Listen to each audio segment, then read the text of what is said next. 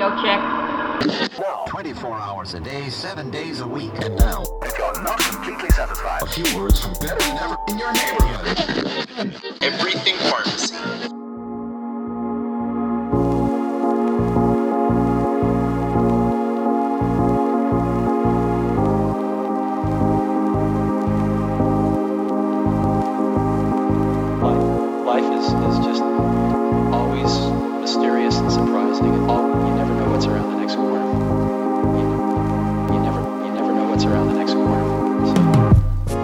Guys, and welcome to RX Radio, a podcast about everything pharmacy. Today's episode is going to be an interview with Dr. Mike Corvino, owner and founder of Core Consult RX. Dr. Corvino is someone that's super passionate about pharmacy. He's a huge inspiration for me, and I really hope he'll be one for you as well. All right, so let's get started. Mike, thank you so much for having me here, having me in your city. Yeah, buddy. I feel especially welcome to be with one of the most, in my in my opinion, famous pharmacists Ooh, no, let's not get carried away. on social media. Definitely in Charleston, I appreciate it, man. I'm probably Super, America. I'm super. Yeah, yeah, something like that. Uh, I'm super pumped to have you, man. This is fun. I'm glad we're doing this. No, this is exciting. I mean, uh, I'm really glad that we get to collab and and you know talk about pharmacy, talk about the thing that we're living for, that we're passionate about, and uh, really wanted to start with you know just getting to know you a little bit better. I mean, you know, obviously we've met already for the first time today. I've gotten to know you, but let's. Uh, I feel like we hit it off too. I know, man. Yeah, It's you know, okay. it's you know what it is, and you know, it's the sports thing. I think. Yeah. Like it, it's, it's super apparent. Uh, I wrestled in high school. Mm-hmm. You're a professional MMA fighter, Well, well former. Now, Former, now I'm an but- out of shape former professional MMA fighter. but uh, I think I think that connection, like with even without us even because we didn't even talk about it for a while, but I think that was like an apparent reason. But Yeah, for sure. Same to- same kind of mindset. yeah, but I wanted to you know get to know you a little bit better. Uh, you know, start from you telling me a little bit about yourself and in the formal way. Yeah, for and sure. uh, get it going that way. Cool. So, um, yes, so I did undergrad, uh, did a biochemistry degree in undergrad. Um, at that point, I was kind of undecided whether or not I wanted to do med school or pharmacy school. Uh, ultimately, went the pharmacy school route because I wanted to make sure I had the flexibility to kind of jump into several different things. Um, not that you can't do that with med school, but I didn't want to become a specialized, you know, let's just say cardiologist, and then Yeah. realize I wanted to try something different later on uh, pharmacy gives you a little bit more leeway to, to jump into to different things. So um, decided on pharmacy, and kind of at the same time, going towards graduation, I started. I did my first MMA fight, and uh, it was amateur, obviously, and I really, really enjoyed doing it. Uh, so much so that I actually toyed with the idea of just going that route and not even trying pharmacy school but uh, ended up applying and getting accepted and going and trying to just do both. And about, I guess it was after my first year, maybe in a second, I, I can't really remember the timeline, but somewhere in there, for, in the first or second year, um, or beginning of second year, I got an offer to fight professionally. And um, again, kind of toyed with the idea of, well, maybe pharmacy isn't for me, and I may I might drop out and Yeah. just do that professionally and this, that, and the other. So I uh, decided against that eventually, and and kept kept pursuing MMA at the same time. wasn't super focused on pharmacy. I was doing enough to get by, but really didn't put a lot of effort into it. Yeah. And uh, somewhere around third year, um, just kind of had that realization. And, and that summer before my third year, actually, I, I got married and uh, kind of had the realization that the long term game of MMA probably wouldn't be there. It's a hard sport. It takes a number uh, on your body and, and, and really can come, you know, one injury you're away from your career being Yeah. ended. So um, went the safe route and kind of decided I was going to fully focus on pharmacy school. And having the competitive nature that I do have, um, once I hit fourth year and realized that okay, well this is this is the real thing now. Like sitting in a classroom is one thing. Um, I, I hated it with all my being, and getting me to go to class was like an act of con. I mean, I just did not want to go. Yeah. And but fourth year was a whole different ballgame because that's what I like. I like actually uh, performing. I'm a kinetic learner. I like to do that action. So for me, fourth year was awesome, and I was volunteering for any like projects that I was on, you know, that I could possibly get my hands on. Uh, was just really going after it. and uh, that's kind of where I kind of came into, you know, who I, you know, the pharmacist. I, it's sort of where I started molding the pharmacist that I am now, and and and realizing how many different opportunities there are, and start. I really started opening as many doors as I could Yeah, yeah. because you know, for me, it's a competition. Even if nobody else is competing with me, Mm-hmm. I just for my own psyche, I, I need to have.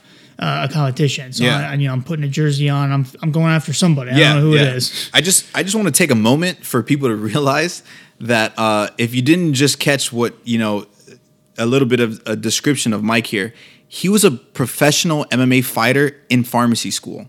Like, and there's some there's people that complain like, oh, I don't have time to do this. This this human being right here was in pharmacy school and was also professionally fighting let that sink in. Like let you think about that the next time you think you don't have time to do something because you have to study for something or you're in school or you're, you know, you're working 40 hours at a pharmacy, whatever your excuse might be. Like don't say you don't have time for something. You, there's always there's always ways to make time one way or another. Right. Yeah, I, I, I remember I take I took a test one day and I had uh, like sweatpants and a hoodie on, so it looked like I was just wearing like athletic clothes. But underneath it, I had trash bags on because I was I had to cut like 20, 20 Yeah. pounds to make weight. Yeah, and uh, I was taking a pharmacotherapy test, like just sweating my behind off, and nobody nobody realized That's it. so but funny. yeah, My God. probably could have done better if I wasn't sweating. But Yeah. So uh so going a little bit forward to now, uh what do you what are you doing now? Uh, so right now, um, doing a few different things for my actual income, and that's um, primarily I'm managing a pharmacy, a community pharmacy. Uh, so I do that full time and have about three pharmacists that work underneath me, and then um, several technicians, probably six, seven technicians, and um, do that full time. I also do a lot of the MTM uh, for that pharmacy and for the pharmacies that are surrounding it that are owned by the same company. Um, and then they also, I, I got a job right as I got hired on as a pharmacy manager. I kind of got offered to do this other job that's basically works like a, a private contractor for the city of Charleston. And it's seeing diabetes patients that also work for the city. So they're all employees of the city. And the city has this program where if they will meet with the PharmD and their MD regularly, they get their diabetes medications paid for. So these Oh, patients that are on insulin, uh, it's covered. It's, it's an awesome, awesome program that Charleston's doing. And so I do that as well and actually meet with them one on one, either at their job site or, you know, wherever they want to meet. And um, actually have time to sit down with them. And, you know, I'll spend an hour with these patients just going over diet, just going over carb counting. Uh, some of them need help with their in, insulin, their dose titrations. Sometimes I'll collaborate with their physician and get them on the correct meds. Whatever the case may be, it's it's, it's a lot more hands on, a lot more one on one because the city gives me the opportunity to do that. Now, there's there's a lot of you know community pharmacists obviously out there that are probably listening uh, that are you know either maybe they're unsatisfied with their current position, that they're maybe unsatisfied with their current position, or maybe they're just looking to do more. Uh, would you say that that's something that is a viable option for them to do, or you know how, how did this come about? Is this something that's common here, or So this kind of came down to there was a professor at MUSC, which is the school that I went to, who was already in the program, and I applied for this program four months after graduation. So I was a brand new pharmacist, just got my PharmD, and when I applied, the I, I, they were very nice about it, but I got the impression they were like, "Wait, you've been a pharmacist for how long?" Yeah, no thanks. Yeah. And they will put you on a waiting list. They told me, and so I was a little disappointed, but I could just tell. I was like, yeah, you know, maybe one day it'll play out in like the next couple of years. But uh, that that professor is somebody that I kind of used as a mentor. Had really tried to work hard for on, on rotation. Every shred of responsibility he gave me, I went for it and continually like went to him after I graduated and tried to meet up with him with different projects he was working on, just and keep in touch with him and show him that I wasn't just the same old kind of person. And the next day, the lady from the the coordinator that's in charge of the whole program contacted me and said, "Hey." Uh, the professor's name's um, James Starrett. For guys, I'm sure he wouldn't mind sharing his name. But Dr. Starrett um, is saying that uh, he wants to lighten his load of, of patients because he's got some other projects he's working on. He's working on telehealth and some things, um, but he will only let them go to you. So we have to hire you if he want, if, Nice. if, if you know, in order for him to. that's- his thing. So all that extra work I put in and like the connection I had built with him, um, where some people would look at that as well, where how do you justify spending that free time? You're a student, you don't have very much time as it is. Uh, you just never know how it's going to play out. I would have never thought that I'd be in that situation, but I that happened to me two years ago, and I'm still working for them, and it's been awesome. Yeah, that, I mean that's a great example of you know how to why it's so important to really plant all the seeds that you can uh, when you're on rotations and to just not let any seed not go unplanted. I would say um, because you just never know how or or what type of relationship or connection that could uh, you know bloom into after you graduate years down the line. So that's a really cool. Uh, a really cool example of that. I mean, I'm super passionate about MTM.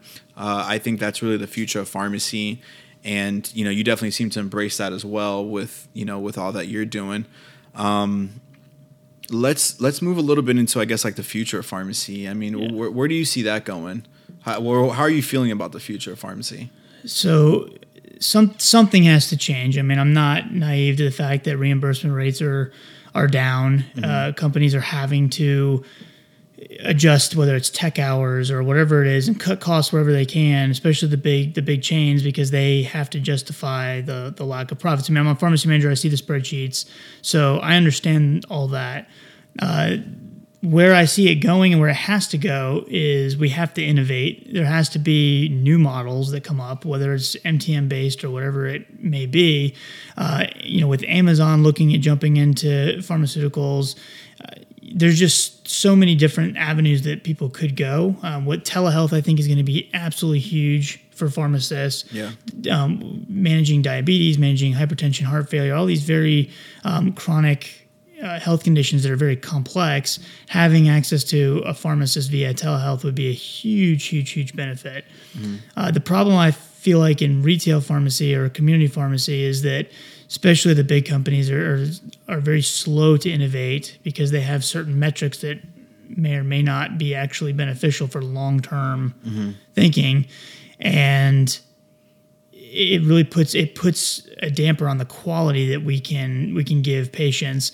And we have to start innovating quickly because people are going to eventually lose faith in pharmacists. If if the person goes to the pharmacy and gets doesn't get the customer service or doesn't get the time spent with them counseling mm-hmm. then they're gonna they're not gonna see a pharmacist as the most trusted healthcare professional in the world anymore. It's gonna be just the guy that rings up my you know my cotton balls when i go to Yeah.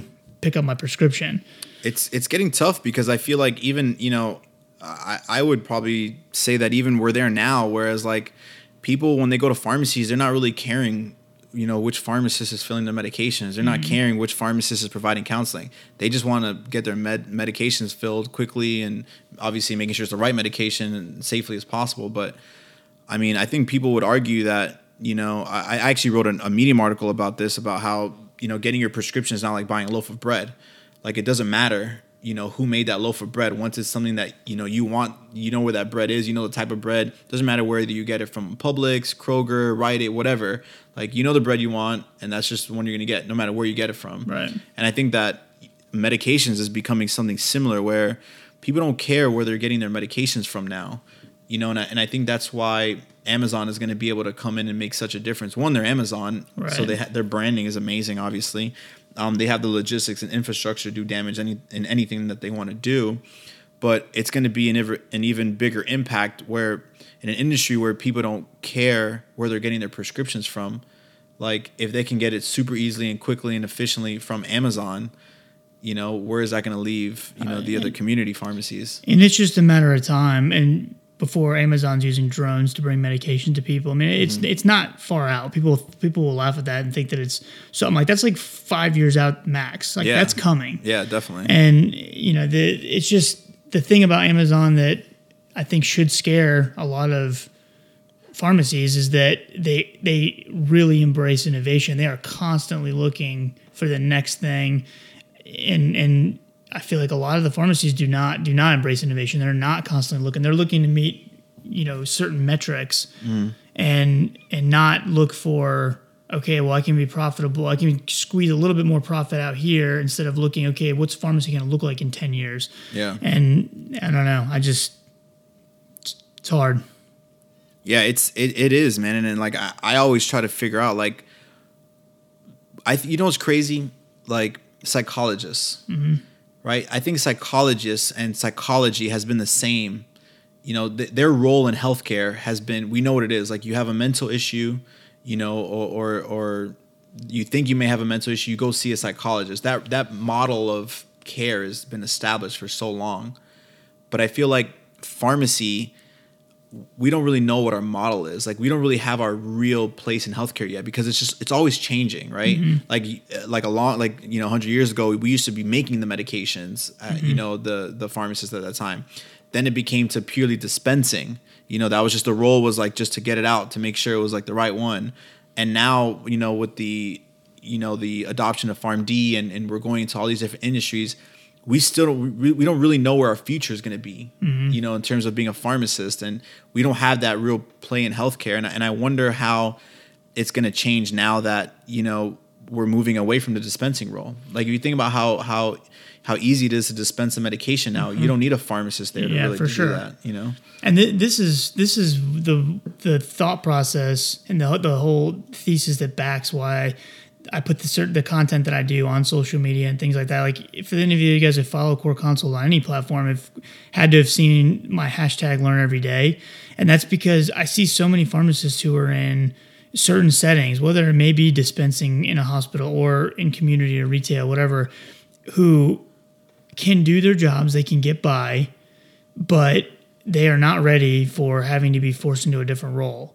And whether that's the only role that you're probably going to be forced into in the future is a clinical role. Mm-hmm. And instead of keeping up with clinical information and staying current, they are very complacent with where they're at. They're making good money and they're going to have fun on the weekends. They're going to have fun when they get home from work. They're going to watch football. They're going to do this.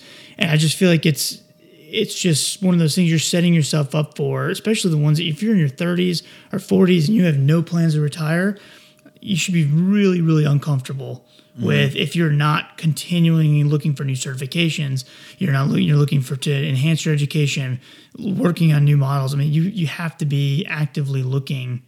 But I, I feel like pharmacy is honestly especially in the in the community setting and i'm saying this as a community pharmacist i feel like community setting pharmacists are one of the slack slackest group when it comes to continuing education yeah because you can get by kind i mean you're not a good pharmacist you know believe you're a great pharmacist when you do this i feel like you're you know bottom of the barrel but you can get by without it because you can Yeah. always just default to oh just call your doctor and, and i despise that yeah you know, especially when it's a question that a pharmacist should be answering. Mm-hmm. Yeah, yeah. I mean, it's true. I mean, y- you really can get by by just you know after you get your degree, you can really stop learning. Mm-hmm. I mean, yeah, you have to do your CE accreditation, like whatever, but yeah, you can really stop learning and get by as a community pharmacist. I think you're you're right in that sense. So I actually had a pharmacist tell me when I was a fourth year, I was on my like second to last rotation. They said, really, you know, really take time to enjoy this because this is the smartest you'll ever be right now.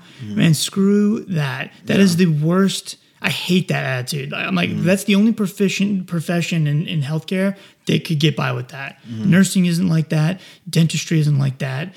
We're the only ones that would ever let that come out of our mouth because Yeah. that would be insanity to say anything else. Yeah. And so, and now looking back, you know, two and a half years, three going on three years after graduation, like I, I am so much more knowledgeable with pharmacotherapy than I was when I graduated. Mm-hmm. Yeah. And I'm so glad I completely went against that mentality because Which, which it makes sense because you really, you know, when you're out practicing, you're on the field, you can start connecting, you know, this knowledge to people. Right. And you can start, and now it has real weight and real value when you deliver that knowledge. So, you know, it really doesn't make sense for to say that, well, that's going to be your smartest time, where it's the least amount of time to be that smart. That's the least important time to be that smart. Like the most important time to be smarter or, or continue to gain that knowledge is when you're out practicing when it is meaningful. So I will say I've um, you know, core consult, like I follow that all like that information that's on there. Um, you know, you, again, you can find it on Instagram.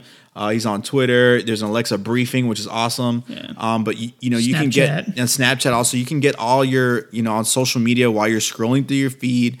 You can get a bunch of topics and keep up to date with uh, with what's going on in, in pharmacology and and get those refreshers. A lot of updates on on studies. I mean, it's all a bunch of good stuff that's on there. So if you're not already yet, make sure to follow Core Consult. I'm gonna, I'm gonna add something too, like kind of going if it's cool. I'm Yeah, gonna go course, go man. go back and add uh, one little bit. You'll hear one of the arguments you hear about count, consulting patients and, and spending the time going over certain meds or whatever it may be is that the pharmacist doesn't have time Mm-hmm. in a retail setting or a community setting. And in some cases, you know, that's probably true. You may not have time or it may put you behind.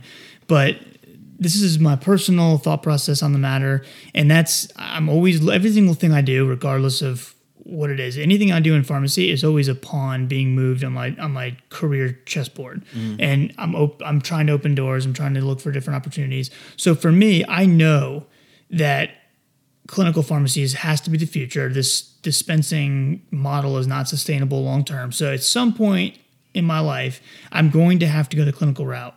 So regardless of whether I have to stay later because I got behind from when I did spend time counseling patients, I'm going to practice that now because if I'm not comfortable practicing practicing with uh, or not comfortable consulting patients face to face on any disease state they happen to bring up, then I'm not going to be able to do it when it comes time to really do it. And so for me, you know, I don't give a crap if you're not going to pay me or I'm not going to make more money or in in the short term game now. I'm going to practice that skill so that when I get out of it and all my other peers are now scrambling because they feel like they're out of practice and they're doing this, that, and the other. And I'm going to say, ah, no big deal. What's the next model? Let's Yeah. go.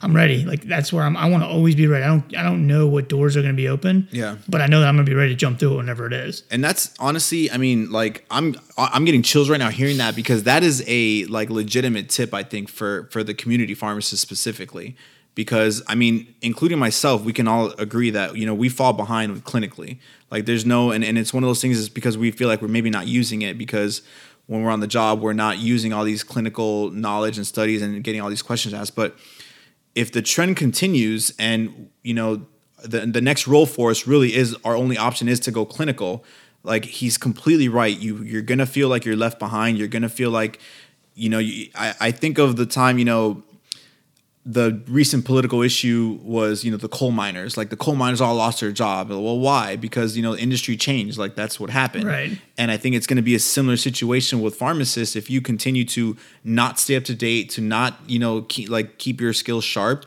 Yeah. that you'll end up like the coal miners one day. You'll look back in 10 years and say oh where's my old job back? Well you know if you didn't do what you needed to do to stay up to date clinically and be able to perform at a high level in your profession Right. you're going to get left behind. and it's not just it's not even just pharmacy any job like truck drivers are in trouble Mm-hmm. like eventually we're going to have tesla trucks or whatever brand it is uh, driving themselves we don't need those people uh, there's going to be i mean i mean the coal miners probably weren't too upset when other other uh, types of workers lost their jobs, whether it was uh, chimney sweepers or uh, bookstore owners or all these things. Like innovation is always going to constantly uh, change things and adapt. So you either have to be working on your skills now or or be left behind. That's the only two options. Yeah. And, and I just feel like there's so many people that are just unwilling to do that, and it's it's mind blowing to me. Yeah, yeah. So, uh, how about let's let's talk about some advice and ways, I guess, maybe like that we can talk to, like specifically pharmacists out practicing now. Like, what are what are really good ways for them to stay up to date, or, or other than obviously following you? Yeah. But uh, I mean, you know, other than that, what are ways that they can really stay up to date? So there's lots of different, I mean, lots of different sites you can subscribe to. Medscape's one. There's um, Evidence Alerts. Uh, that's a free website that you can basically subscribe to and get emails sent to you every night on clinical trials that are new for whatever topics you decided that interest you or you want to learn more about. Um, there's a video on my Instagram showing you exactly how to sign up for that. Um, that's I have no affiliation with them. I just personally use it, so I know it's good. And uh, you can sign, you know, Journal Watch from New England Journal of Medicine. There's there's so many different so many different uh, avenues you can go to, to keep up with information. Drugs.com tells will send you an email as soon as there's a new drug released. Uh, there's there's so many of them. Um, the one thing I would say is you're a pharmacist. You make a six figure salary most likely spend a tiny bit of your money, whether it's 1% or 2% of your money every year on continuing education. And if your your boards say that you have to have 15 hours or 20 hours or whatever it may be in your state like to, to keep up with your license, that's not what you go by. You go by how much do you feel like you've learned? You don't care about how many hours of continuing education, or if you even get credit for the continuing education, and pay the money to to enroll in a class, take a seminar, um, buy a new subscription to whatever journal.